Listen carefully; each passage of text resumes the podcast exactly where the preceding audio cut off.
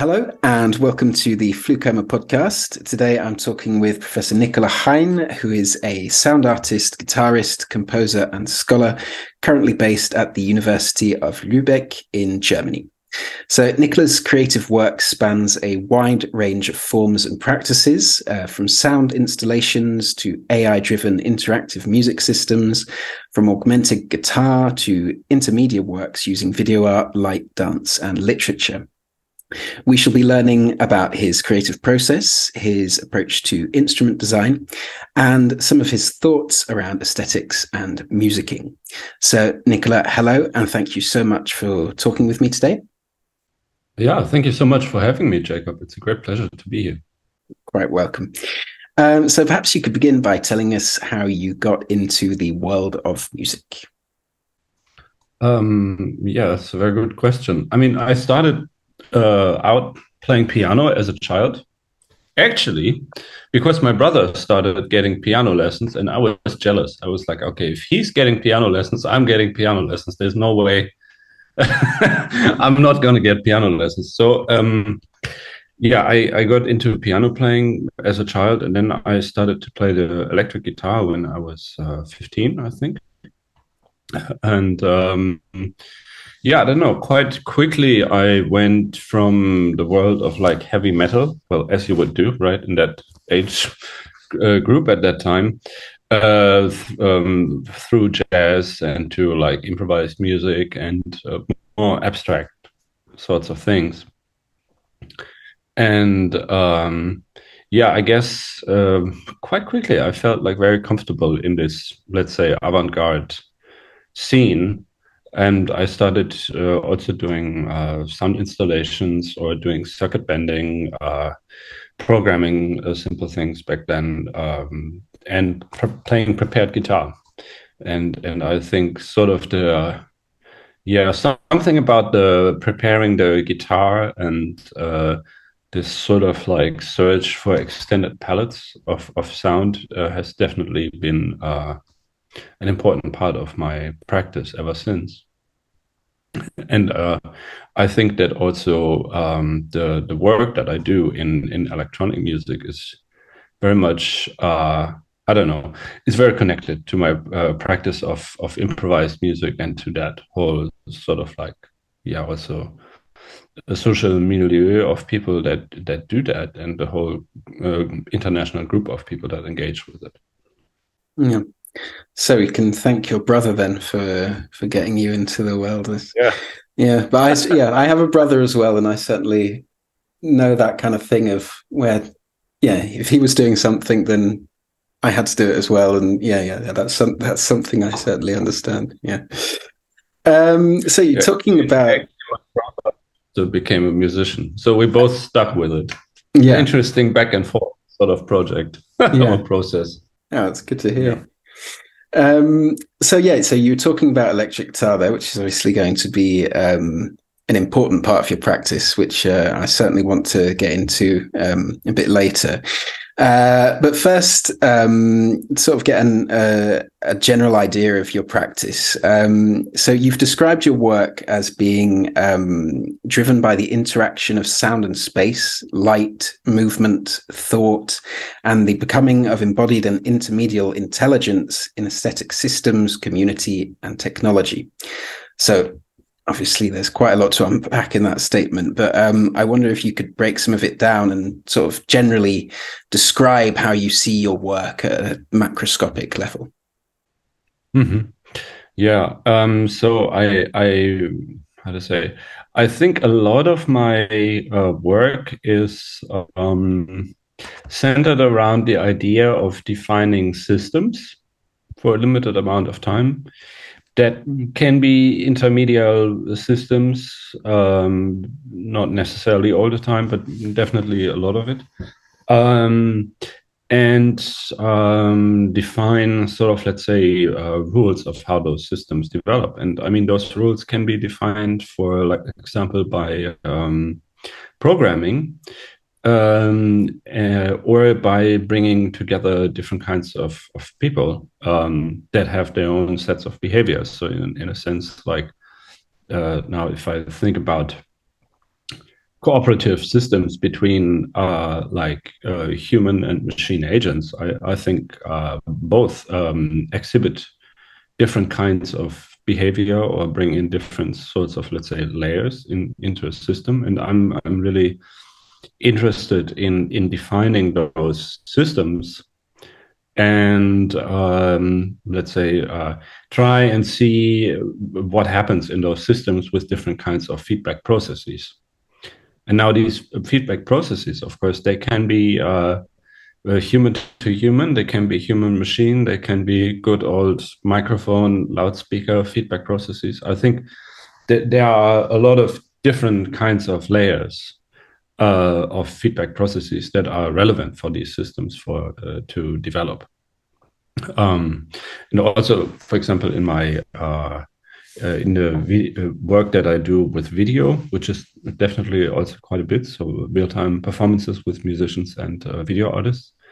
Um, I think defining systems also by developing concepts for space uh, for example, with like multi-channel audio and like multi-channel video projections in space, is is quite relevant. Um, yeah, and in defining those systems, I'm very interested to uh, I don't know uh, to keep a lot of freedom for those uh, systems to develop as they do in performance or in installations. Um, but definitely look at things from this sort of let's say systems perspective. Mm. Um, and well, you could say it's a, a, somewhat of a cybernetic lens, maybe, to look at things.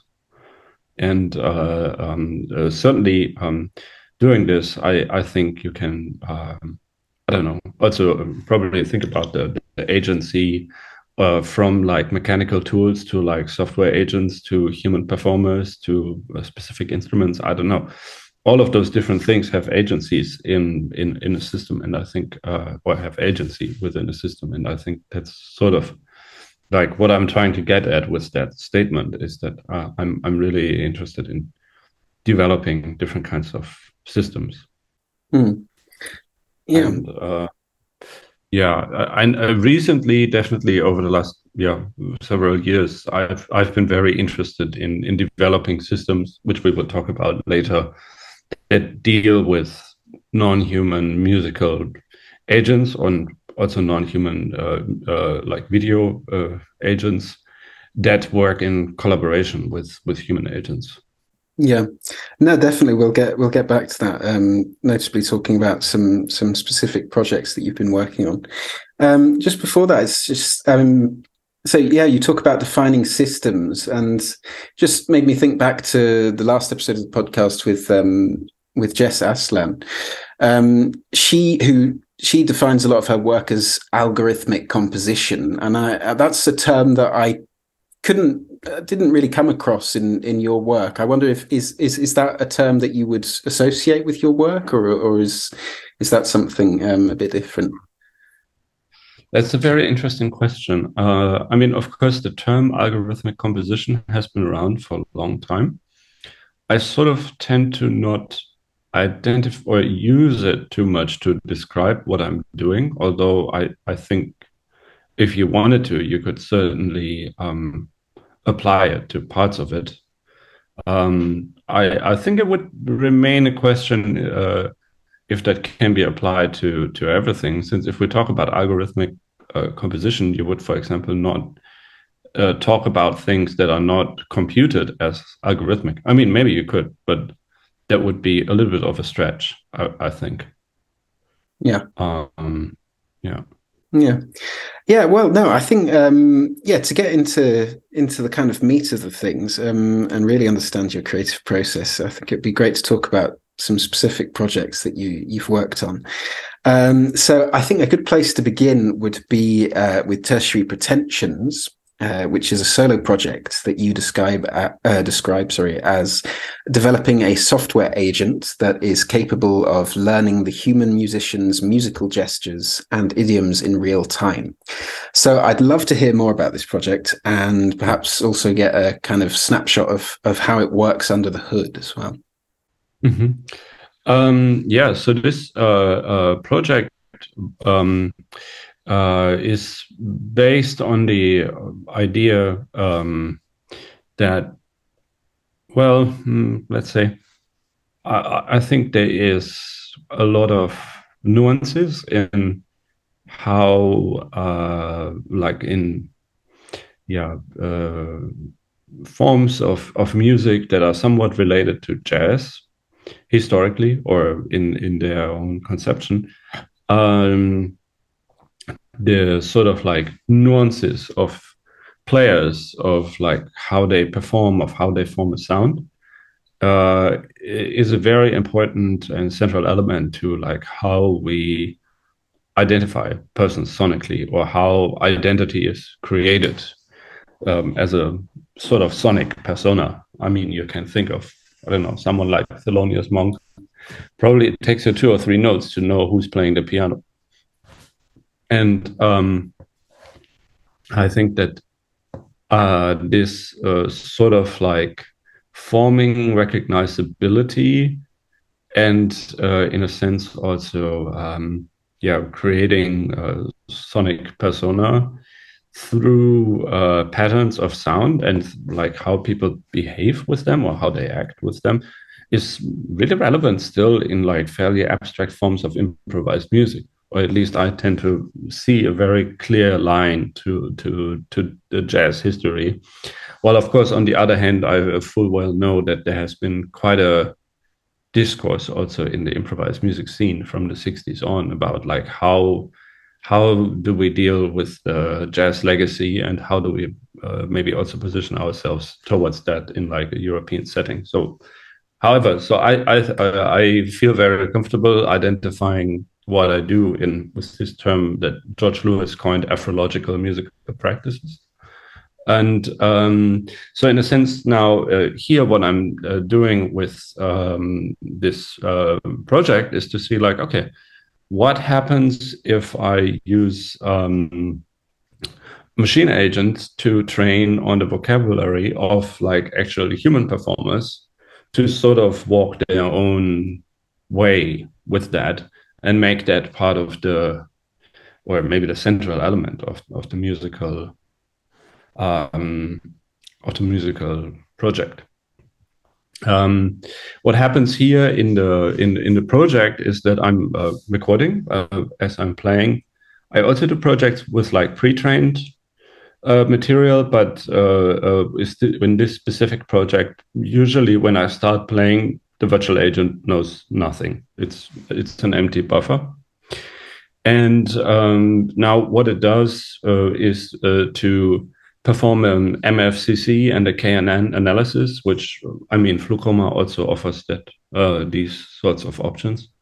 Um, to uh, then um, basically, let's say, uh, use different kinds of feedback processes um, to form a behavior out of out of this. So um, what it does is that it records uh, audio and it uh, does an MFCC and a KNN analysis, and then it tr tries to match incoming audio to the material that is already in the buffer.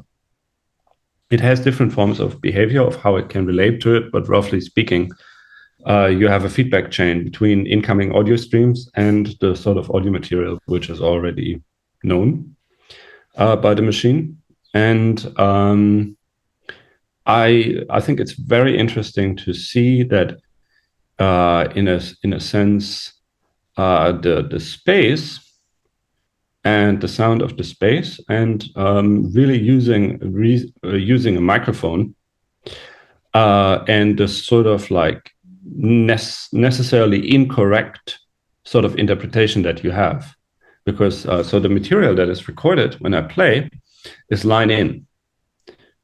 So now, if I have a microphone that is recording what's on loudspeakers, I have the space, I have the sound of the loudspeakers, I have the sound of the microphone, and of course, to the MFCC analysis that is also performed on the incoming audio, that's a huge difference, right? I mean, I I could, or you could, any human could hear uh, the sound and say like, oh yeah, it's it's the same musical material, but uh, to that form of uh, music information retrieval process, it is something different, but still it is related. But I, I would claim that in a certain sense, the difference is larger.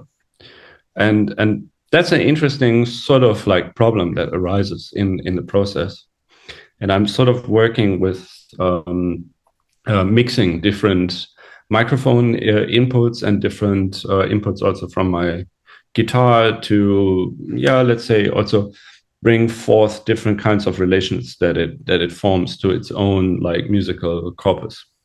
And uh, usually then the the virtual agent as it performs it will listen to itself and it will also to me play or sometimes it will only listen to me. Sometimes it doesn't listen to me at all and only listens to itself. There are different sorts of modes that all lead to different forms of behavior.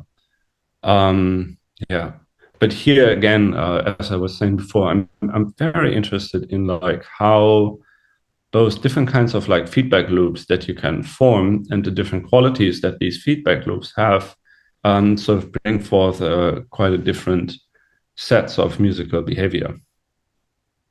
Mm. Uh, yeah.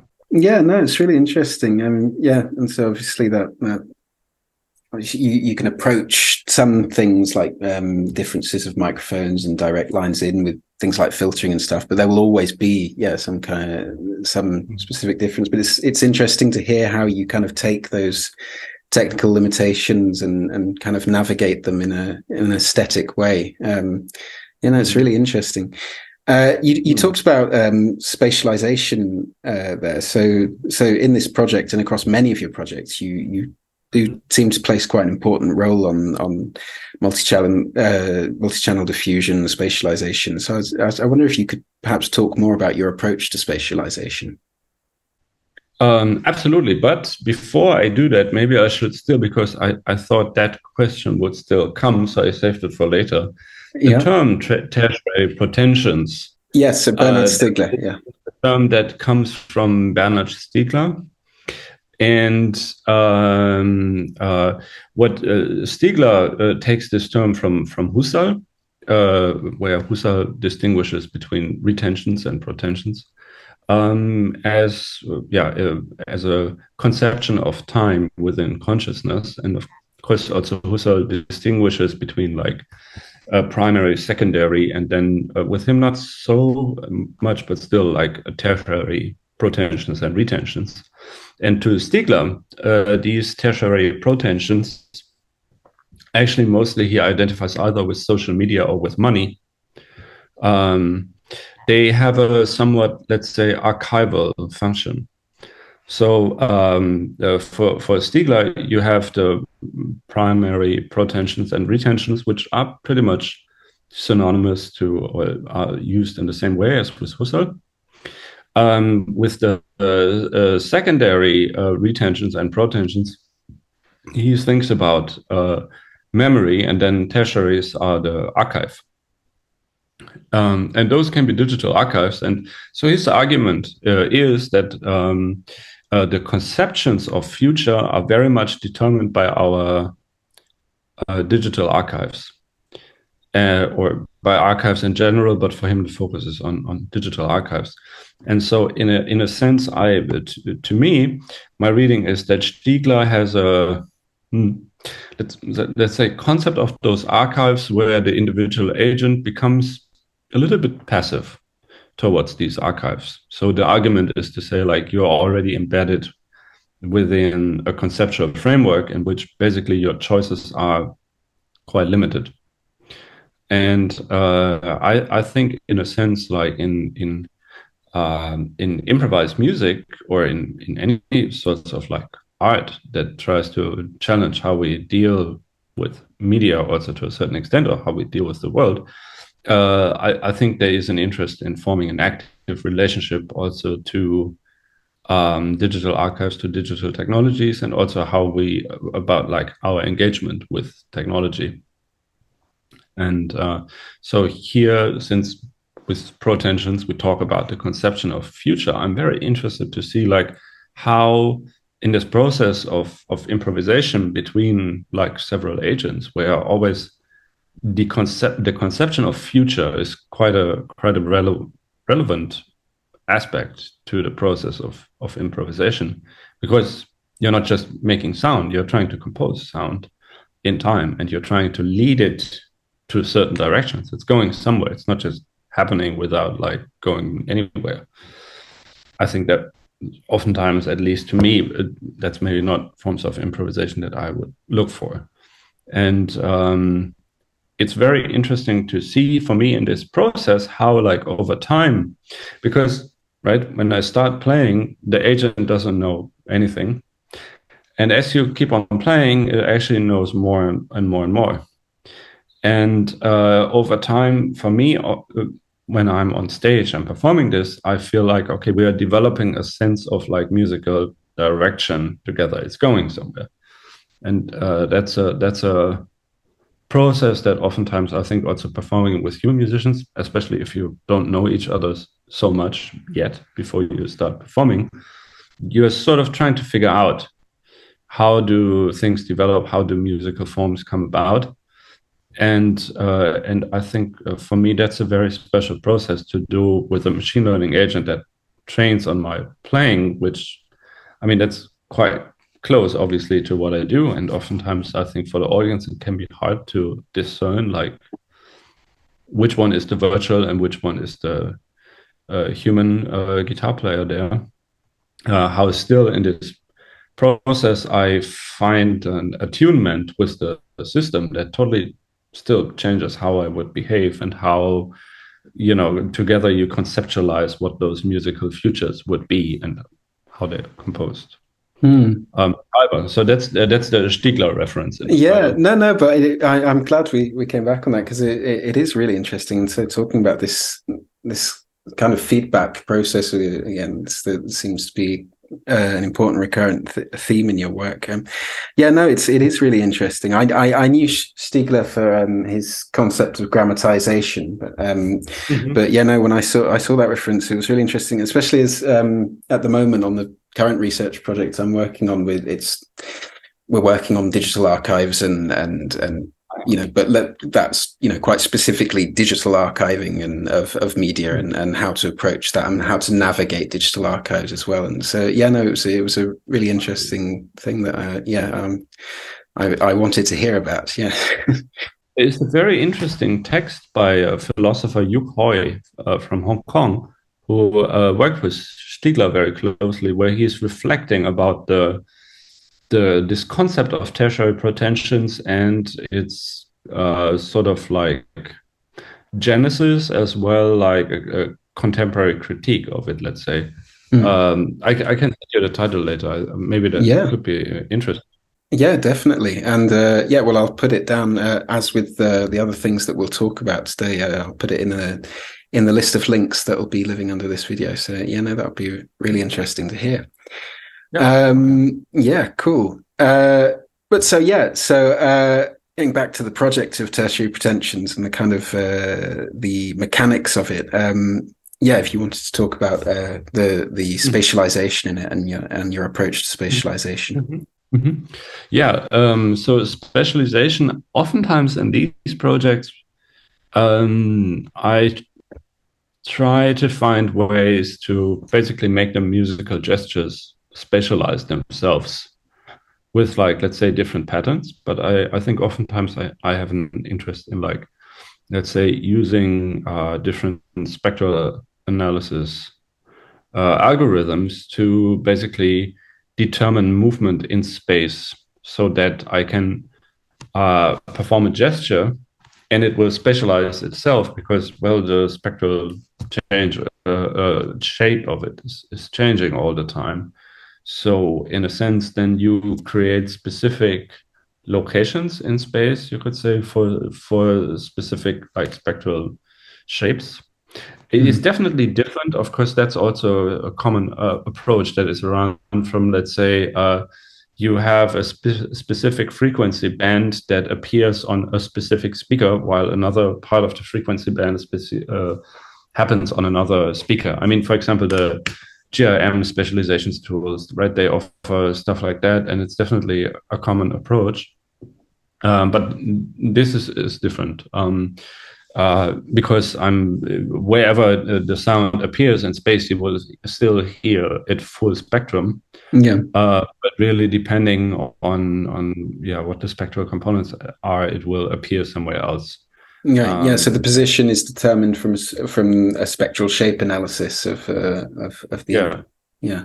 That's a really interesting approach. Um, and so now, if for example, in this um, tertiary protensions uh, project, um, uh, um, actually the the the uh, virtual agent has two different kinds of voices. Sometimes they play at the same time. Sometimes they perform uh, uh, like alone uh, and me as well. So you have basically three voices, and all of them have their individual spatialization. Um, which definitely, to me, I also think uh, it really helps the sort of like acoustic discernibility quite quite a bit um, when you have it on a multi-channel system versus uh, stereo or mono. Mm. Um, yeah. Yeah. Um, so it, it is a. Um, yep, uh, and I think to, to, to fill uh, on on that, I think partly that approach also comes out of, let's say, the problem that as a guitar player, I want to be able to have my sound spatialized, but I need my hands. I, I cannot um, use my hands so much. And actually, I started developing this approach um, uh, because I was working with uh, Axel Dörner quite a bit uh, from Berlin, who has this yeah, quite quite uh, amazing setup that he developed for for his trumpet, where uh, he has a controller on the trumpet uh, built by uh, Sukanda Padalika, um, who is a, also um, a builder and a guitarist and a sound artist from Berlin, uh, who has been building incredible stuff for many many years and actually a lot of pieces that you see around uh, have have uh, Sukanda doing part of the work somewhere down the way. He's a very influential person, and um, he uh, developed this trumpet controller. And so Axel really developed a whole like language out of that, which is really unique. Obviously, with his sonic language already, but then the what this trumpet uh, quadraphonic project became. And uh, so for me, in like playing with Axel, the interesting thing was always to see him do the spatialization with the controller. And I was like, well, I guess it's not going to work for me because I really need both of my hands to produce the sound that I do. And uh, so over time, I, I, I, started to think that uh, maybe, uh, let's say, actually use the sound as a controller might be more efficient if I actually uh, need my, my hands to to create the music. Mm. No, it's it's really interesting to hear. So uh, yeah, the agency of your instrument, the guitar, um, in, imparting its agency within the development of the software and and how it influences that. And yeah, so I, I was going to say so. It so it's a solo project, um, and even though at the beginning of, of a performance um, the rolling buffer will be empty and and the machine agent doesn't know anything about what you're going to be putting into the system. Um, to what extent would would you say that um, this is really a personal project that, um, despite sort of starting from nothing when you're performing with it, um, obviously when you're developing the software, um, it's there's going to be things that, as you just demonstrated, are, are kind of um, pushing the system towards your style of play and your the the, the mm. uh, your instrument um, guys um, would it make sense for this system to be to be played with another instrument with another performer um, yeah. Um, I mean, I, I have done uh, definitely uh, things like that uh, as well. So, like, have other people play with that system, and uh, it's very um, interesting for me to sort of observe also how other people are playing with that and in some sense like observe the agency of listening that you have in those kinds of systems. And um, oftentimes i feel like uh, let's say the challenge for the human musician in doing those things is really uh, the the kind of listening that you do and like how how empathetic are you with a with a machine in order to develop a flow that makes sense mm. and um, I yeah I, I, definitely find that the way that one listens to a, to a system as sort of like the basis of the performance is very um, uh, yeah is a absolutely relevant and like uh, central part of it. Um, so actually, uh, so the um, how to say, um, I, I think about you know in a sense like you you, you could say there is a human uh, listening involved, there's a machine listening involved, um, but I think uh, also about the listening of the resulting system, right? So uh, thinking of this uh, phrase. Um, is it uh, structurally coupled and functionally no functionally closed? Yes. Um, is um, of course like a neo-cybernetic uh, phrase that um, describes uh, um, yeah also the let's say the bounding of, of different kinds of systems. And i think that happens in in listening very much. And you have a sort of like a resulting kind of listening, which I actually call cybernetic listening, um, of the human machine system. So the human machine system will also have, uh, as a system, have a, a, a, kind of listening that is sort of like uh, very central to like how the system runs and how, for example, the feedback flows within that system.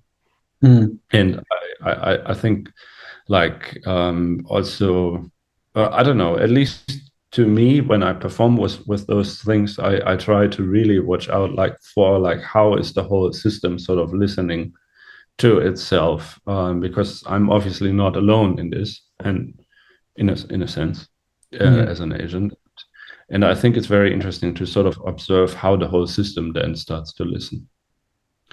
Mm. Um, and yeah, definitely in working with other musicians with this, it's uh, it's very interesting to observe this from the outside.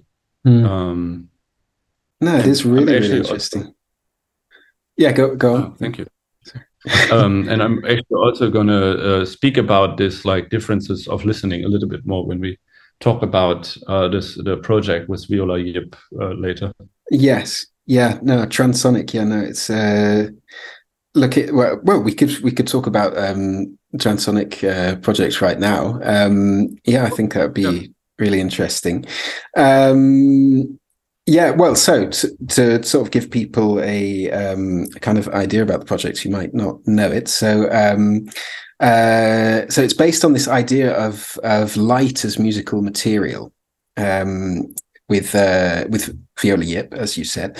Um, so obviously, I was able to watch some videos on YouTube, but um, I can imagine that um, a video recording, as with many of your pieces, which place a lot of uh, importance on spatialization and as a, a lot of improvised music, um, video recordings that don't place you in the place can really kind of pale in comparison to actually being there.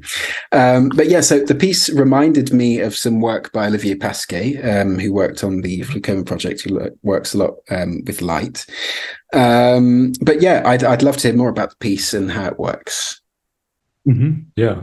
Um, and so uh, this piece, it's actually uh, uh, it's a project between a, a sound artist composer uh, Viola Yip who um, built uh, her own instruments as a very important part of her practice. And um, she actually performed a new piece of hers with a feedback dress recently in Huddersfield. Um, and so this piece is based up on like her um, light bulb instrument, which is called Bubble, and uh, me playing guitar and partly also Buchla synthesizer in this project.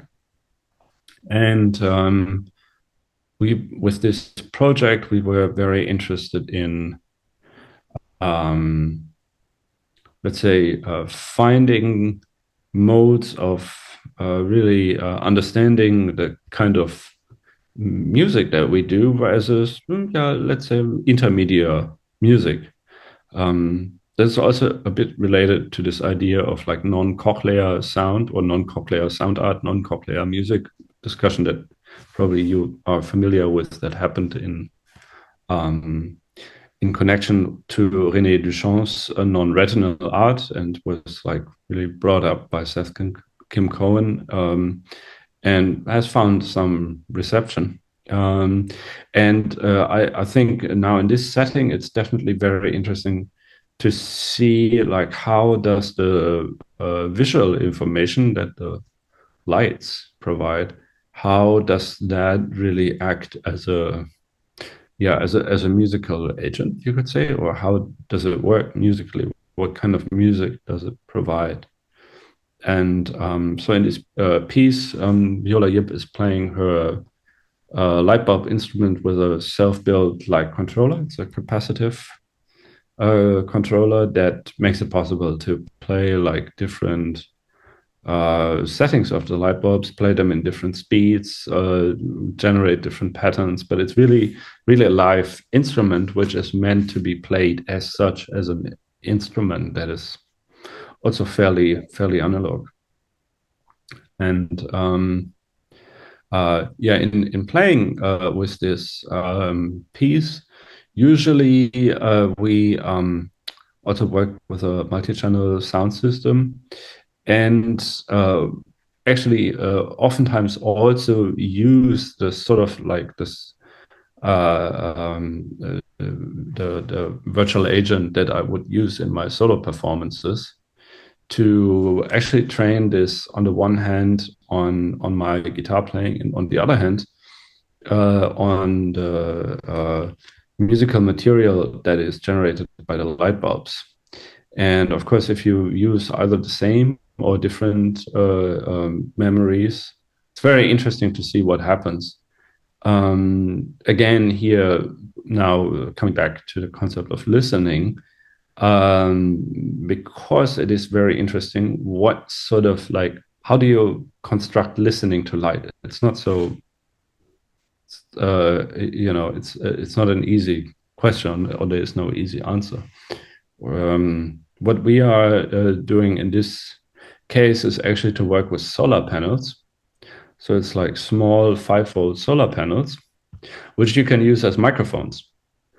Um, so of course, uh, here it's really that, and we have, I mean, we have done different pieces in which we use solar panels as microphones. Um, but in this piece, for example, if we had a, a, solar panel at one position in space, depending on uh, the the distance to uh, to the solar panel and the angle, you really get uh, quite different sorts of like uh, pitch material from from the light bulbs or uh, different volumes, um, and you can sort of create a, a, by no means objective but definitely interesting sort of angle on on, on what is happening and um, we also use these materials. So, for example, there are stretches uh, in uh, usually in these performances where, for example, uh, you will have a solo uh, of the, of the light, and I'm I'm not performing, but um, actually the light is also recorded with a solar panel, and it goes through the whole chain of my guitar pedals.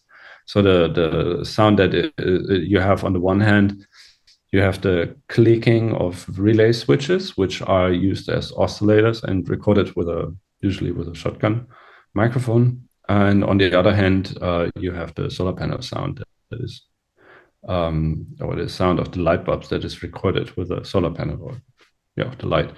Um, and then going through the whole guitar pedal chain where it really gets pumped up, or sometimes I also apply like different kinds of like stutter delays or stuff to it.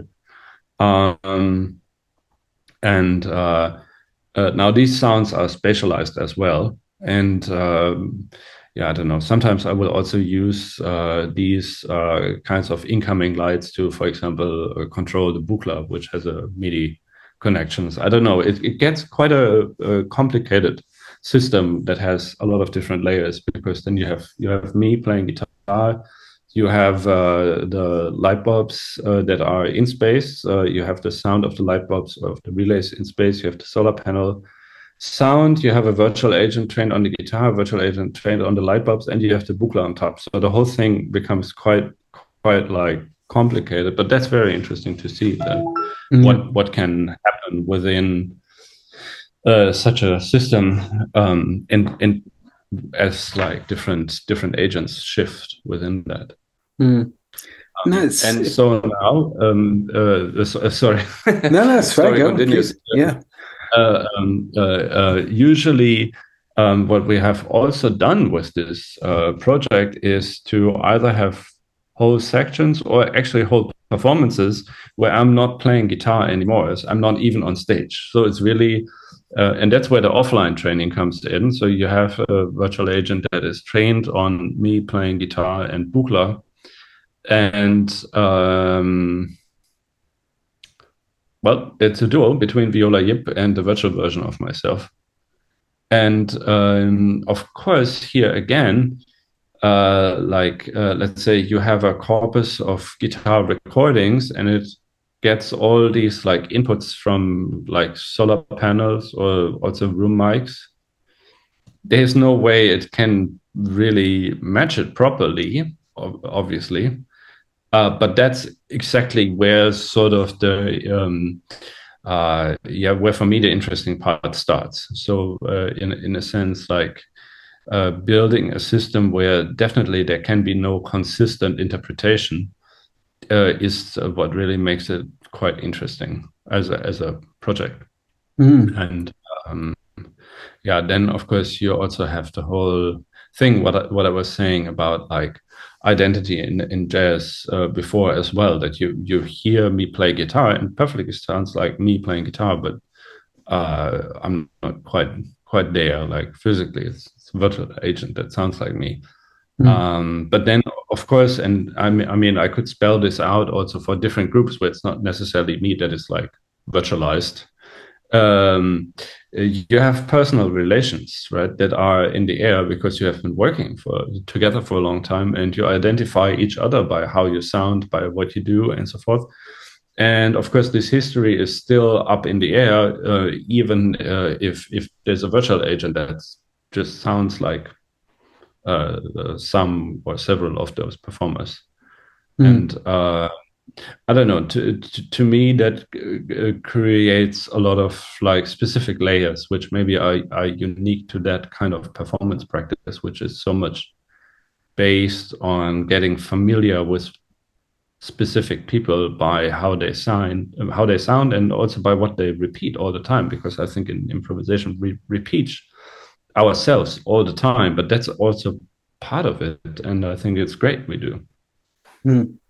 Yeah, no, it's fascinating project. Um, yeah, so uh, it, it's really interesting to hear how how the light is being used as as yeah, it's being treated as a sound source and and talking about the solar panels you you you talk about listening rather than vision it's it's it's really being treated as a sound source um, but I, I yeah, I, I, wonder if you could sort of develop on on um, the visual aspect of that because um, so in Pasquet's piece, uh, the lights are, are quite statically um, connected to a, a, sort of leading rhythm that's in the music, and and it, it's it's quite chaotic, busy music with lots of little clicks and stuff, and and I I I kind of understand that the lights in in in that part in in that piece they kind of contribute to to being able to structure the audience's listening to this something that can be quite um, busy and, and and difficult to to discern.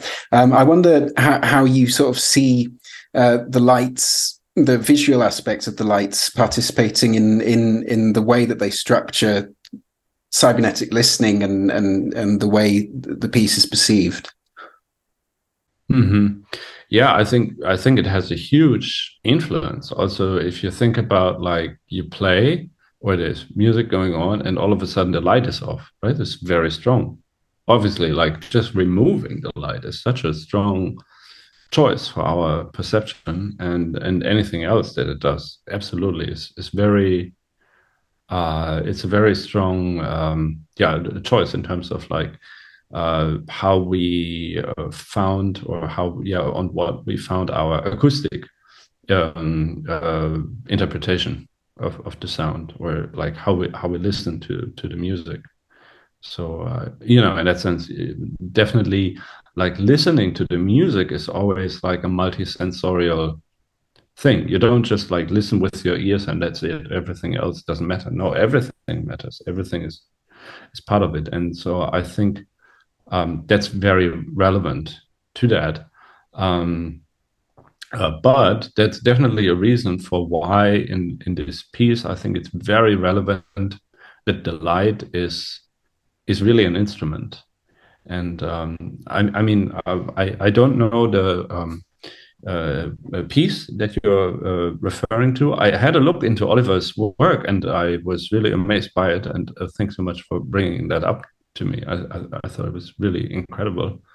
Um, but I do think that there's definitely uh, you can see a lot of uh, um, works, maybe also more in the electronic music club scene, where light is sort of like sidechained to music in some way, um, but it's sort of like used to emphasize um, the interpretation, let's say, of of of a certain piece of music. And I think uh, here it's very important that the light is really independent Mm. Uh, there's no side chaining involved or whatsoever. Uh, it's really an instrument that plays by itself, and it has a sonic element as well as a visual element, and um, uh, that's that's very relevant because, for example, let's say uh, I could be playing a phrase. I don't know, yeah, da, da, da, yeah, da, da, da, da, and you might have a light pulse that goes like pop, pop, pop, pop. Or you have something that goes like da, da, da, da, da, da, da, da.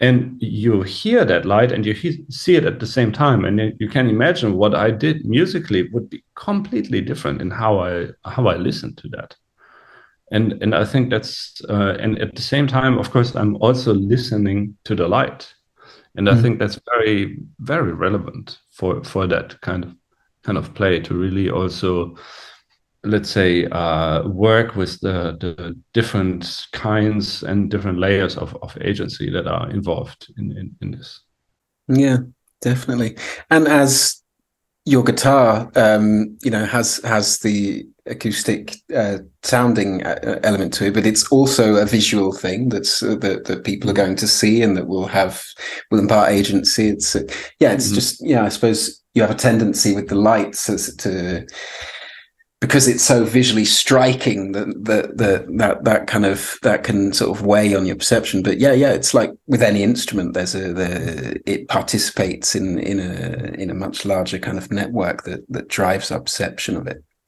Yeah. Mm-hmm. Um, so we've talked about a solo project and uh, talked about a duo. Um, perhaps uh, we could talk about um, another project that sees uh, a, a, wider range of actors. Um, so I found it really fascinating uh, to read about um, the Human Robotic Ensemble. Mm-hmm. Um, so this project sees an interaction between human and robotic musicians. Uh, I wonder, for those who who haven't um, seen it, if you could uh, explain a bit how the how the project works. Yeah, uh, absolutely. Um, so this project um, works with four human musicians, uh, with Sebastian Gramss um, on double bass, Lotte Anker on saxophone, Philip Zoubek on prepared grand piano, and then myself on guitar. And we have uh, four uh, robotic instruments or four robots. Um, one is a heliophone. Um, uh, the other one is um, a tubular bell robot called Tubo uh, there's a third one that is a percussion robot. So it's 45 or something cowbells. It's just a massive amount of cowbells in different sizes. and um, the the fourth one is a prepared uh, Disklavier. Um, and so the first three of these robots have been built by Godfried Willem Raes. Uh, he uh, runs the so-called Logos Foundation uh, in Ghent, in Belgium, and they have a whole orchestra of robots. And um, of course, they've been around quite a bit, and I'm certain you know other people that also work with their robots, and they're definitely collaborating a lot with like different composers. Um, yeah, and uh, so in this uh, uh, project, um, really uh, my interest was to see like how can this group really become an octet in which um, we have eight musical actors that all know how to take space and also how to give space? Um, right? And I, I think it's very relevant also like for settings where uh, like human performance perform together and certainly the more players there are if like some players like never stop or if they don't know how to make a statement it gets very difficult and so i i think um, that was sort of for me um, that was really where i wanted to to get to like to to a system in which uh, I I'm not predefining any like scenes or so. So there's no predefined scenes. It's really open improvisation.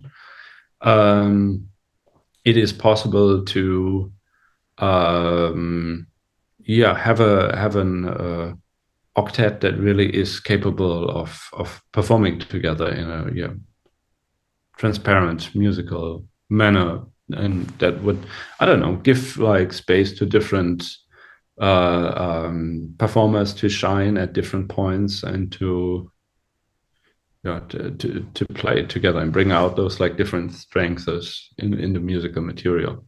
Yeah um and so, so you're you were the you were behind the software for that project, yeah. Um, so defining the systems, um, yeah. as you as you described. So, I I, I want I'm, I'm interested to hear about um, how you approach working with other people um, on a project like that. Um, so obviously, it's so there's a lot of improvisation, but um, how aware do you make people of of the system, the nature of the system that you've put in mm-hmm. place? Um, what how would you describe the the rehearsal process? Um, yeah, I, was, I wonder if you could perhaps talk a bit about um, your mm-hmm. approach to bringing other people into these systems. Yeah. Um, well, definitely, um, yeah, it's it's a very interesting sort of process in itself already, and it definitely made me realize that people relate to virtual agents quite differently if there is a physical form attached to them, such as a robot. Mm uh, uh, uh, versus if there's none. Uh, because you have a physical object in space and you can sort of like uh, identify what what they I don't know uh, do what they are how they sound because like whatever sort of like data I'm sending to these robots and so they are controlled by MIDI data um, they're still going to sound as they sound, right? So there is a very sort of like set, um, yeah, space of possibilities that uh, of like sounds that can be generated by those robots, and they're really optimized for exactly that.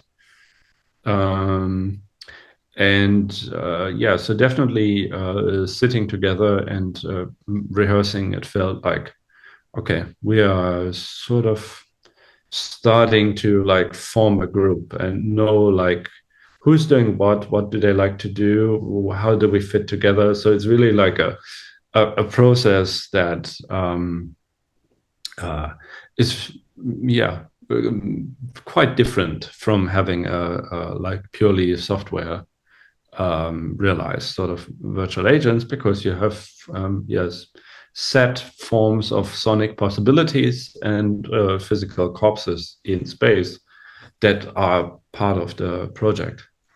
Mm.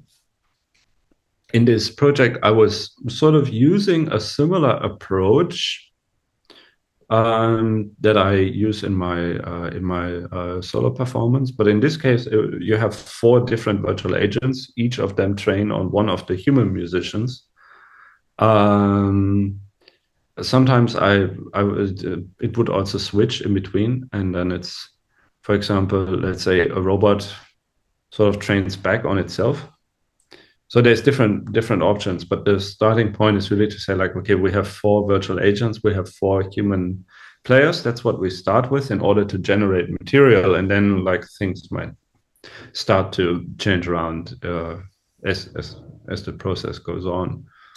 And um, so but of course that part is uh, audio uh, analysis audio synthesis then the problem is like how do you make MIDI data from that?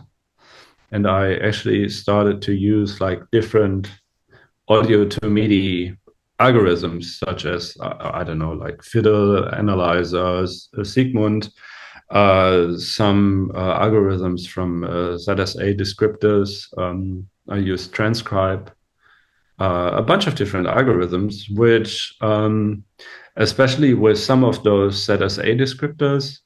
Uh, and you're really uh, trying to, um, let's say, not only describe was uh, what the uh, um, what uh, let's say bass pitch would be, but you describe I don't know 36 overtones all at the same time over the different FFT bins. Um, that can be very interesting if you send that to a monophonic instrument, because then all of a sudden depending on how fast they can play, uh, one note becomes like a splash of, of, sound because it tries to realize all of them. Um, so, in, in a sense, you have the, the audio analysis and audio synthesis part. You have an audio to MIDI translation part where I would claim like all those different audio to MIDI algorithms have their own sound.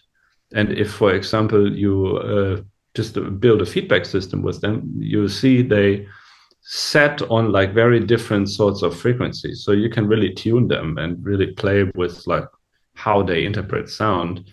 Or then if you uh, are not only doing a monophonic, but a polyphonic interpretation, for example, based on the overtone spectrum, then things, yeah, it's also quite different. Or with transcribe really uh, being maybe more um, uh, how to say like truthful to notes that I actually played and not only to like recreating the overtone spectrum.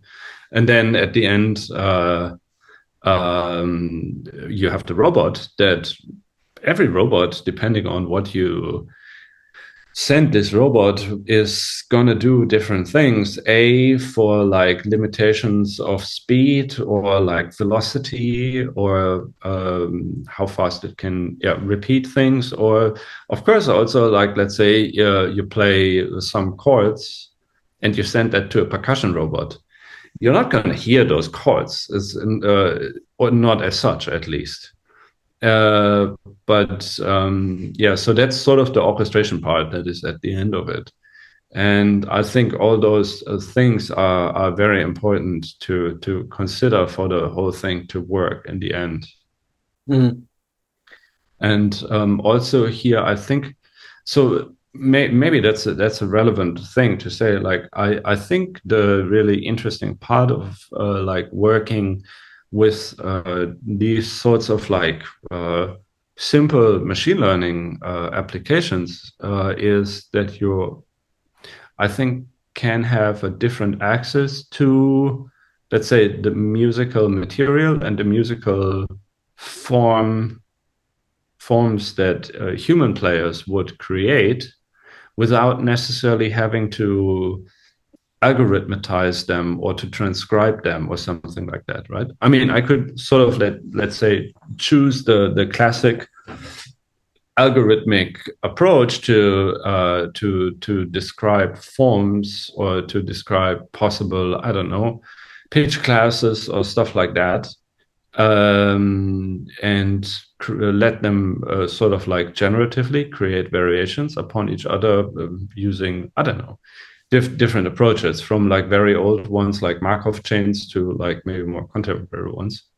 Um, but I, I think I'm very interested in seeing like, okay, how can a um, how can I um, yeah use the existing musical language uh, that human performers already come with, and in this case, really focus on the timbral shape. Uh, because of course, with an MFCC anal analysis, what what you get is a is a very good like distinction of timbre, and I think that's super relevant in at least the kind of improvised music that I play. Uh, that really distinguishing different kinds of sound, different kinds of timbre is super relevant, and and uh, so that's why this is sort of let's say at the, at the at the center of the interpretation mechanism. Uh, I, I think it's super relevant mm. uh, is to deal with timbre. Um, yeah, and in this uh, robot project now, the, the the next interesting problem is like, okay, well, you can do that, but if you then sort of have this like audio to MIDI interpretation and you send it to a robot that again only understands MIDI, there's a different kind of bucket that you need to pass through in order for for something to come out that matches the sort of timbre music that was at the start of it. And uh, to me, that turned out to be a very interesting problem in in this kind of uh, setting. Mm. Yeah, no, it is really interesting. It's really interesting to hear you um, how you approached working with with robots in, in that way, because hmm. because yeah, they are quite a they're quite a bespoke kind of agent in in in this kind of network. I mean, it brings to mind um, the piece that Rodrigo Constanzo did for um, for the FluCoMa project. Um, so he's a percussionist, and and he he built uh, using 3D printing. He built his own little robots um, that were fairly simple in comparison because they they they would just tap one solenoid um, little cymbal with either a plastic or a wooden beater, and so that was one state, and another was whether they had um, foil over the uh, over them or not. But um, yeah, no, it was really interesting to see that he built those robots and that they were physical objects that were placed around the audience when he could very well have, have have been triggering samples of solenoids and and spatializing them around the space. Um, but yeah, it was very kind of strong, striking moment um, in in in uh, in his piece where the these robots that were around the audience suddenly started that were hidden as well that suddenly started making these noises and uh, mm-hmm. yeah it was quite a strong moment i wonder yeah how how how did you kind of anticipate and navigate the the audience's kind of um, relationship with that kind of musical agent? Because you've talked a lot about the um, the the performers' relationships with those agents, but I, I, wonder how, yeah, if you could talk a bit more about the audience. Yeah, uh, it's it's a very interesting um, hmm, how to say like problem what you bring up with the uh, with the solenoid robots uh, that you mentioned and um, let's say perceiving musical agency or like just maybe less than agency just perceiving that something happens or that something is done. And um, it was very interesting in this uh, specific piece for me to um, see um, and um, uh, I'm sorry, I'm using interesting in a very German way. If we say interesting, it has no negative connotation. yes, sorry, it's very German. So Germans they say interesting, and they really mean it's very interesting to them. They don't. Uh, it's not a pejorative term. Okay. Um, sorry. no, no, yeah. things about you know this uh, German uh, natives uh, um, thought or the, the, the sort of thought that is given within the languages. Sometimes it's hard to get out of the English. Uh, well, as I guess there's a lot of those uh, that uh, German people like to do. Interesting is one of those. Um, so it, it, was very like fascinating for me to observe like what the audience sort of also wanted to to see and also partly how what is built into those robots. So um, a lot of those robots actually they have LEDs, not all, not all of them, but some. that indicate when the robot is playing. And I think the reason for that is that, of course, if you have, I mean, all those, like, for example, let's say on the heliophone, you have like a solenoid construction that presses down the valves and stuff. Um, if the audience uh, sits far away, they cannot see that this is happening. So they need some other kind of indicator to see that the robot is doing something. Um, and I, I, have the feeling that uh, it can be quite frustrating if people don't see that, uh, which, of course, as a performer, you quickly forget about that because you know how those robots sound. So I don't need to see the robot in order to know what it is doing because I, I hear it and I know how it sounds. So I can always uh, yeah just uh, understand it from from listening to it but I, I felt that like giving visual cues to the audience can be quite quite important and i i think if i was to present this project again i would certainly um, think about the visual cues more uh, mm. in in order to to you know in how you how you set up the robots how where do you position the audience in in order to, uh, for the audience to have a chance to have more visual cues about who's doing what. Mm. Uh, and I mean, uh, uh, uh, uh with human musicians, you always know where they are. You can see them. You see what they do. And I, I have the feeling that one of the reasons why for a lot of people, improvised music can be so much harder to listen to on a CD than live. Is that you can see people and you can see how they communicate with each other, right? You, I mean, you're looking at each other, you're giving visual cues, you're doing mimics. It's so complex. It's much more than just the sound. And I think for a lot of uh, uh, people, if they're not like totally into into this like specific sonic language, it can be really hard to listen to it on a CD because all this other framework is is gone. And and and in fact, also a lot of musicians that play this kind of music themselves uh, uh, feel I don't know stronger about listening to it in concert than than on a recording. Of course, that's also a long argument from also like should we record it at all because they, um, it's a process art form and not a work focused art form. La la la la la but I, I, think on top of that you can really see like how important visual cues are. With these robots that was very uh, yeah very um, uh, much present to me. Um, and i should say that actually i um, uh, I, I, don't know if it's i think it's not on my website. So i, I did a line of like different uh, uh, other uh, solo projects. Um, in which I was starting to use video because I realized, oh, if I play Duo with a virtual agent, well, I know what's going on. But for the audience, unless they are like super experts in this music, they don't know how to discern uh, who's who's playing.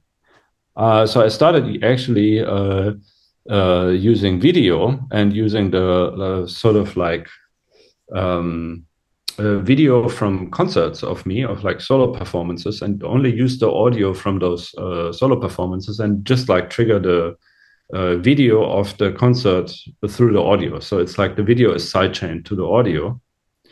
But you do that and you have a screen and you have a video projector and uh, so i was uh, trying to like have me on one side and the virtual agent on the other side like roughly the same size. I mean sometimes it can be hard depending on what the footage is and the camera angles and stuff but roughly.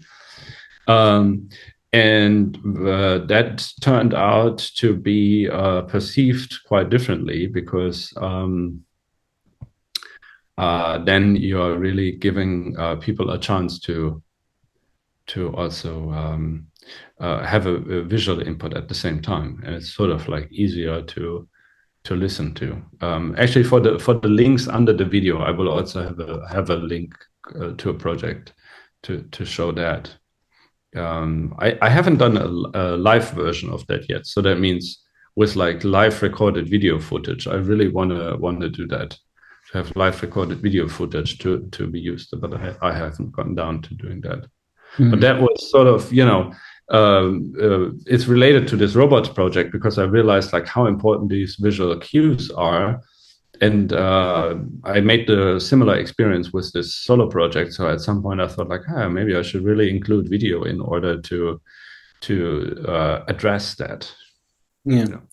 Well, it's. I mean, we we won't get into that discussion that you mentioned, but um, yeah, there's it, it's obviously an important question. This these ideas of, of of of being in the space and and what the visual aspects are, are bringing to it, um, and uh, yeah, it's this this robot project certainly seems to have have, have specifically shone a light on the, on those questions, and it's uh, mm. and I use it in the very German term, uh, German signification of yeah. I think that's very interesting.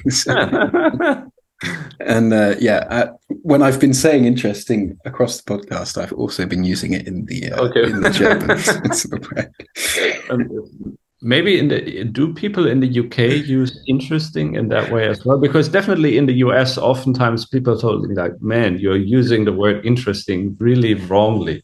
Well i mean i mean maybe i'm naive but i i've always thought that the, interesting was a good term to use about so um cool yeah uh, i'd love to talk a bit um if that's all right, about about the guitar, because mm-hmm. um, so obviously it's a really big part of your practice. Um, I, I wonder if, if if you'd like to perhaps talk about the instrument in itself um, and and kind of what what it is that draws you to exploring its its sonic potential and how far it can be stretched. Um, I mean, is it is it a, a matter of happenstance that you learnt it when you were quite young and, and have just kind of kept with it or is there something really about the the instrument that really draws you or is it a mix of both hmm. um, well uh, so I have actually been uh, because over the last few years I've been doing a lot of like also live performances with uh, Buchla synthesizers, which um, my theory is that although of course uh, Buchla, uh, at least as far as I know, was not a guitar player, but there's something really related to electric guitars uh, on in in the way that Buchla synthesizers sound and how they work. Um, I've been also doing quite a bit of work with like Serge synthesizers, but I felt like man, Buchla, there's something about it that I immediately understand as a guitar player. Um, and uh, doing work with those Buchla synthesizers has really, um, uh, how to say, uh, made me ref- make, yeah, made me reflect differently about um, what playing guitar means to me and why it is uh, has a specific um, relevance. And um, of course, I've been uh, playing playing the guitar for very long, and um, I I feel like um, that uh, sort of having this interface, let's say, because uh, to me, very much the guitar is a modular interface. Um, you immediately participate in so much history in a sense. And of course that's true for any other instrument and there's many instruments with a much longer uh, history than the electric guitar obviously. Um, but as soon as it as that is there uh, to me it feels like okay you're sort of like uh, logging yourself into this collective history that despite um, uh, you know still trying to do your own thing with it uh, you're you're sort of part of that history and it's it's it's everywhere from like how you hold the neck or like how you hold a pick. What sort of objects do you do you use?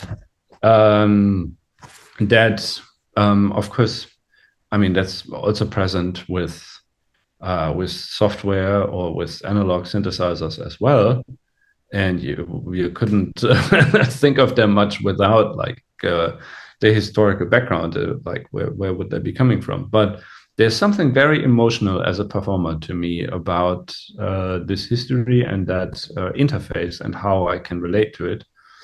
And the the other thing um, um, that almost sounds like contradictive after all this talk about abstract timbral music is really the melodic aspect that it has even in like tiny inflections of like of that there there is something that i, I don't know to me has a very um uh yeah i don't know has a very uh, emotional connotation. And um i don't know. I mean, my uh, education in undergrad was as a jazz guitar player, and back then, I mean, I used to play like 150 or 200 concerts a year as a guitar player, and uh, that was really my my life being a guitar player. And the further I move away from it, I I feel like um, uh, it's still uh, I don't know it, it's a very specific sort of thing in my in my practice, and uh,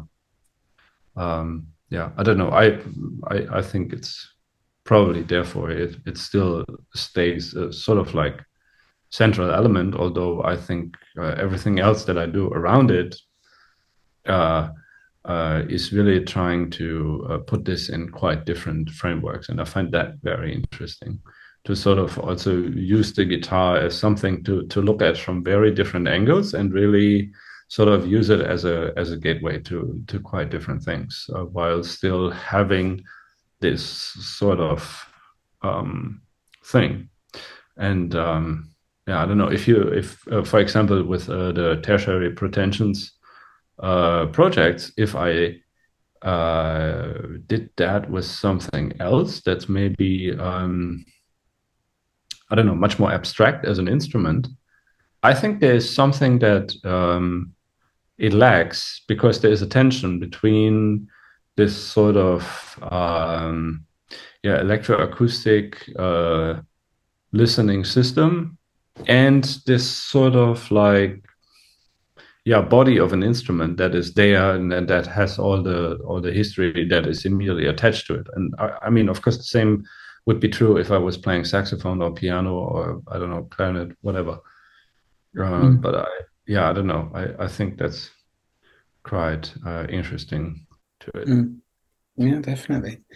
And I, I, wonder. I mean, perhaps not at all, but um, I wonder if there's any connection between the kind of mechanical workings of a guitar and and the ideas that often kind of come with uh, using sort of effect chains and and that kind of modular way of thinking about music. I, I, wonder if that kind of thinking had any influence on on your ideas of of wanting to explore sort of feedback processes and and cybernetics. And I wonder if there's any link between the mechanical workings of of, of a guitar and and the objects that gravitate around it and your kind of aesthetic approach to mm. Mm-hmm. Um, yeah, I think there's different layers to that. So one thing is the the the observation that certainly with this biography of a jazz guitar player turned into an electronic musician, I'm by far not alone.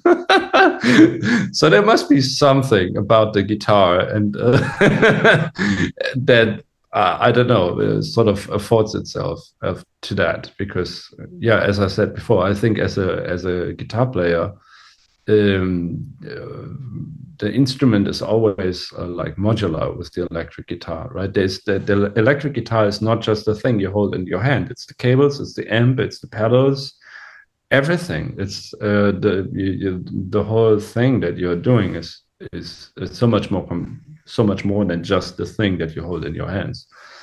And I think maybe that leads a lot of people to like going further and explore electronic music from that experience. But definitely I, I can see that I'm not alone with with that sort of like biography.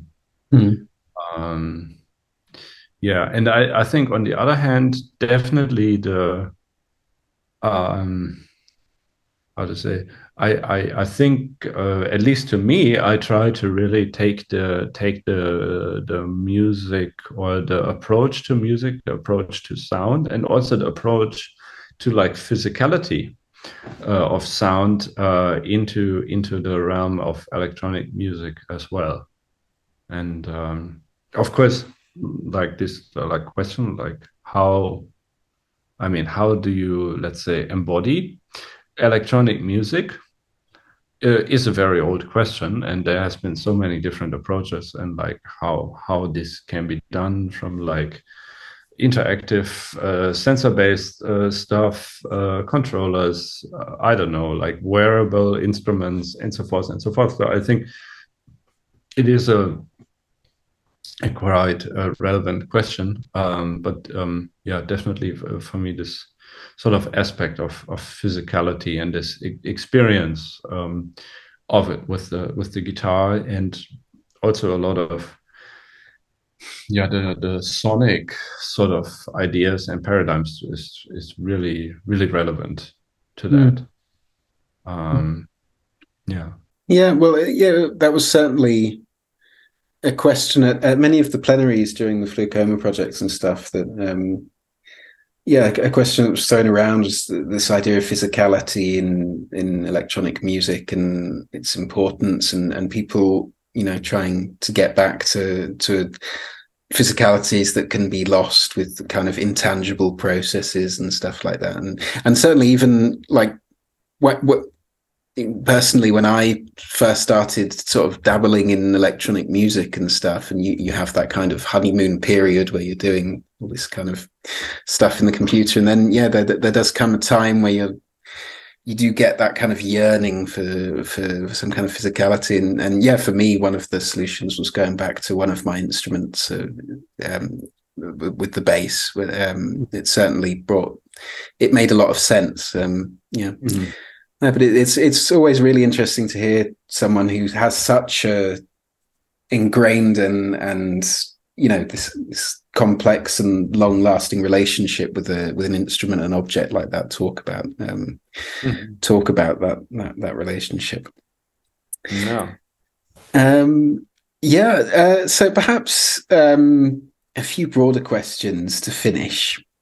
Uh so firstly um you're not only a musician uh, you're also a professor of digital creation um, I'm always interested in hearing about uh, teachers' approaches to to teaching these kinds of techniques um, and how you approach bringing people into the world of digital creation of music and technology and and more experimental musicking. So I, I wonder if um, there's anything you wanted to to mm-hmm. discuss about that.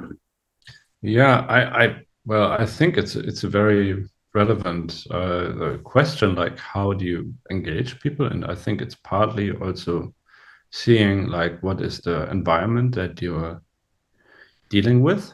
And um, in a sense i find the german musikhochschule systems they are quite um, yeah specific places in a sense. And it's quite different from example the the sort of uh, situation that you would be in the, in Anglo-Saxon uh, institutions, oftentimes at least, because uh, they are more structured like a conservatorium. They're not uh, universities in the sense that they also have, I don't know, people from like uh, all those other strains of the sciences and the humanities. And so they're really art schools that focus on on doing that. And um, I think that's uh, that's a good thing, but it's also a thing to like know and to address, and maybe also to find ways to to tweak it a little. Um, and uh, yeah, the way that I I approach it, because the um, the um, let's say I I think what what what we are seeing now is that these institutions do recognize that electronic music and playing electronic music instruments are worthy of being included within the canon.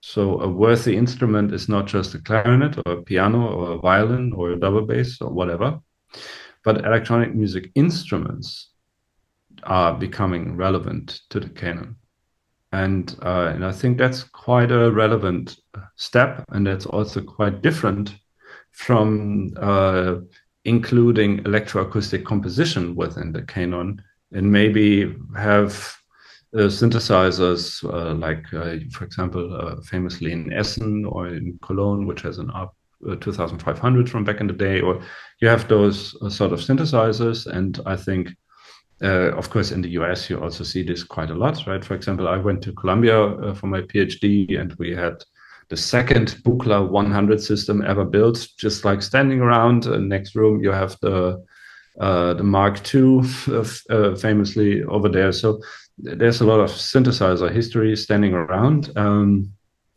but uh, um, as for the uh, German uh, uh, system, I think now we're getting to a point where we see like, okay, electronic music itself has become a musical culture that is relevant to the institution and that should be uh, included.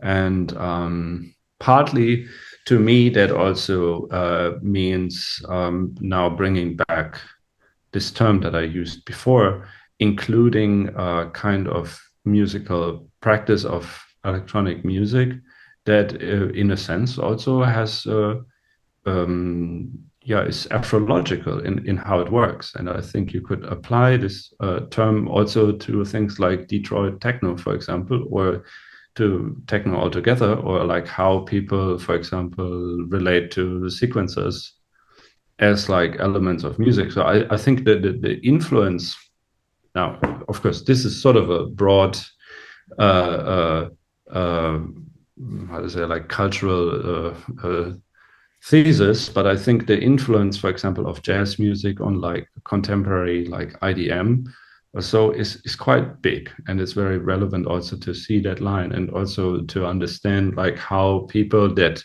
play with instruments and that improvise with instruments that deal with instruments as like agents and uh, also try to develop that uh, that those kinds of things find their place within the institution. And um, yeah so i'm the the way that i approach that is in, in a sense also yeah i don't know let's let's say uh, trying to to embrace a whole uh, sets of different practices from like people that build their own instruments um, to perform with them to people that really do electroacoustic composition or that do intermediate works also to like installation uh, for example, sound installations and so forth, because I, I, I think uh, those things in a, in a sense also form a continuum and it's quite relevant also to, to, to address that. And um, because I, I, think you can also use the same sorts of like technical skills um, in like very different domains and of course reflect them upon them differently, but um, uh, it's definitely useful to to be be aware of, of of those possible connections and possible uh, applications. Um, yeah, and uh, I I think there's definitely quite an interest now in on the on the side of like uh, German uh, music universities to reflect sort of yeah this yeah I don't know realization of the importance of uh, electronic music. And on the other hand, um, the sort of in Germany long neglected importance of what people here would call digitization, Digitalisierung, um, uh, which is very relevant sort of backbone, I think, for why people create uh, situations like that where that can be taught. And uh, so in, in a sense like uh, uh, music universities also need to embrace the 21st century and they do need to find a way of, of dealing with all those possibilities that i mean that also can include like let's say telematic music performances uh, intermediate performances so many different things that are not necessarily part of the 19th century canon that is the very foundation of uh, what a music university is in Germany. Mm.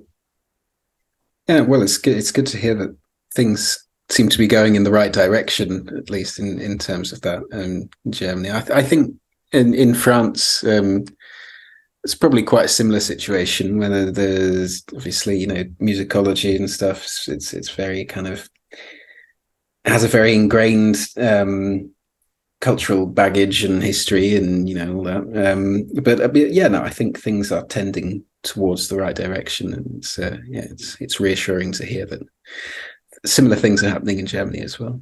Yeah, yeah. yeah no, and and you can definitely see several schools doing that move now, all at the same time. Um, that positions like that are are created, but I I think it's interesting to see, um, like for example, Nuremberg achieved a position um, in digital creation. Um, and uh, Cologne achieved a position in digital innovation, and now Lübeck has digital creation.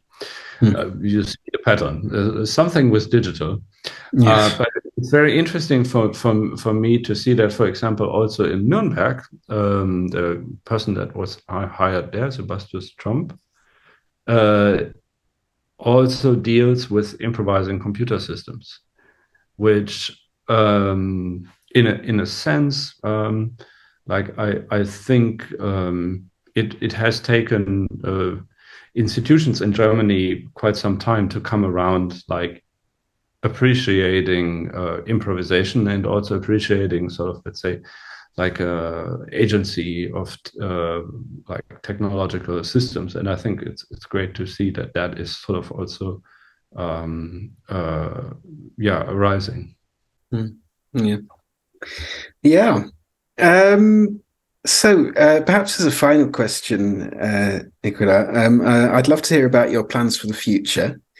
Um, so, what are the current projects that you're working on at the moment that you might want to talk about, and um, and perhaps generally, uh, how do you see your use of of AI and machine listening and all that kind of stuff uh, developing over the next couple of years?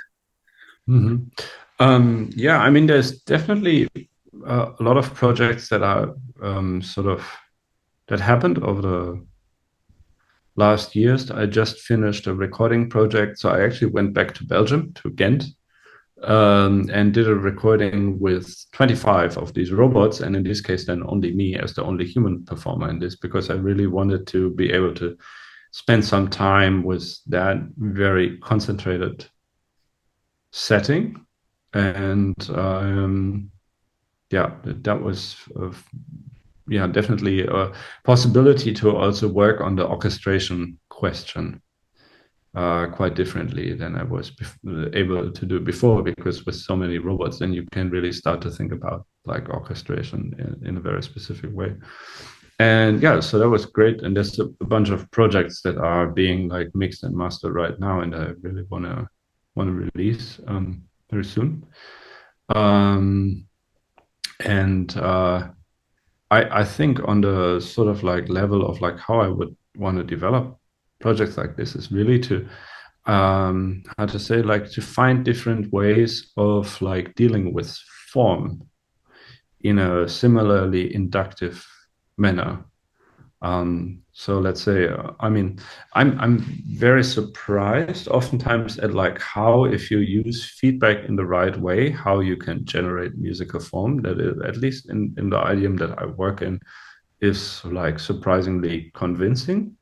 But still, um, uh, the focus is very much on timbre, and uh, of course there are yeah different approaches in music information retrieval to do that and there's definitely approaches also to do, let's say, uh, uh, description of um, behavior. Uh, a nice example of, of that might be uh, Dicy2, which I don't know if you have seen it. It's a it's a sort of like application that was released for Mubu recently by by IRCAM um, to deal with uh, uh, let's say, a more complex behavior description that happens on an extra server that is run.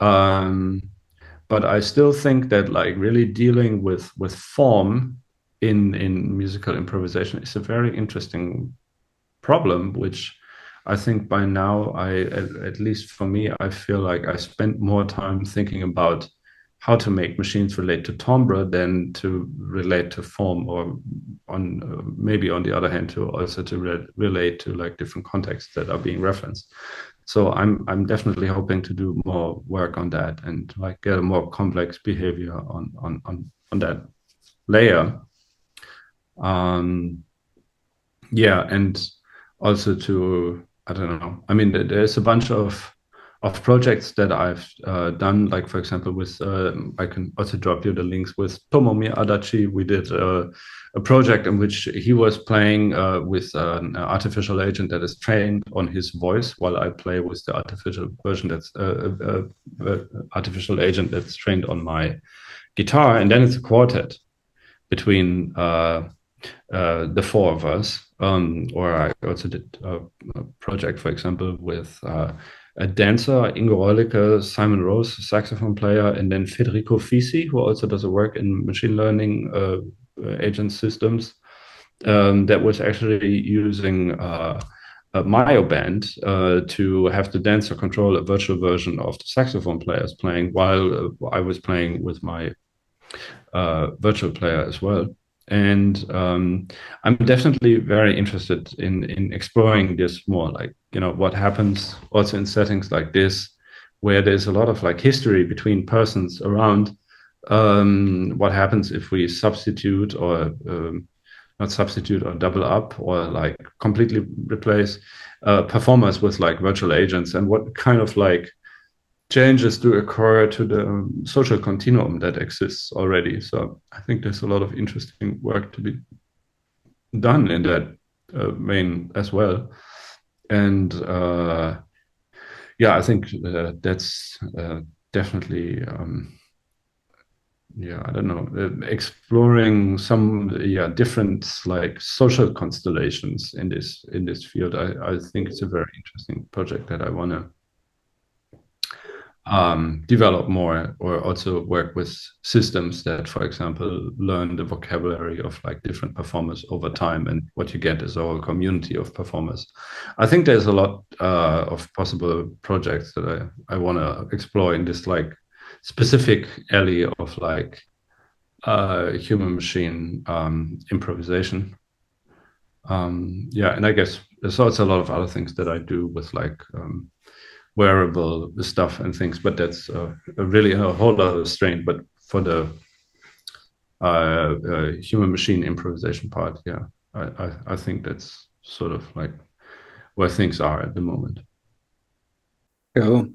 Well, yeah, well, we'll be looking out eagerly for for developments that will be coming, and uh, it also serves as quite a nice uh, uh, kind of shout forward to the next uh, po- uh, episode of the podcast because, uh, although I won't say who actually because uh, it hasn't been completely confirmed yet, but one of the people that you talked about will probably be appearing on the on the podcast. So, uh, ah, fantastic! yeah, I will find out. yeah. um, yeah. So, uh, as I've said, uh, everything that we've been talking about today will be um, will be uh, linked to uh, beneath this video, uh, where it lives on the FluCoMa Learn platform, um, and there'll be a link to that um, underneath the YouTube comment, where uh, the YouTube um, description, where this video will be, and we're also now um, on audio only um, podcast streams, uh, so various um, outlets that this will be on, but um, all the links uh, that will be readily findable for people who um, who would like to learn more about the things that we've been discussing today. Um, so, Nicola, thank you so much for talking with me. It's been really fascinating, really interesting in the German sense of the word. and uh, yeah, no, it's been a pleasure having you on. Um, thank you so much for your time yeah, thank you so much for your time, Jacob. It has been really fantastic. And yeah, thanks so much again for the invitation. And uh, yeah, looking forward to further exchange in the future. Great. I'll see you again soon. Yeah. All right.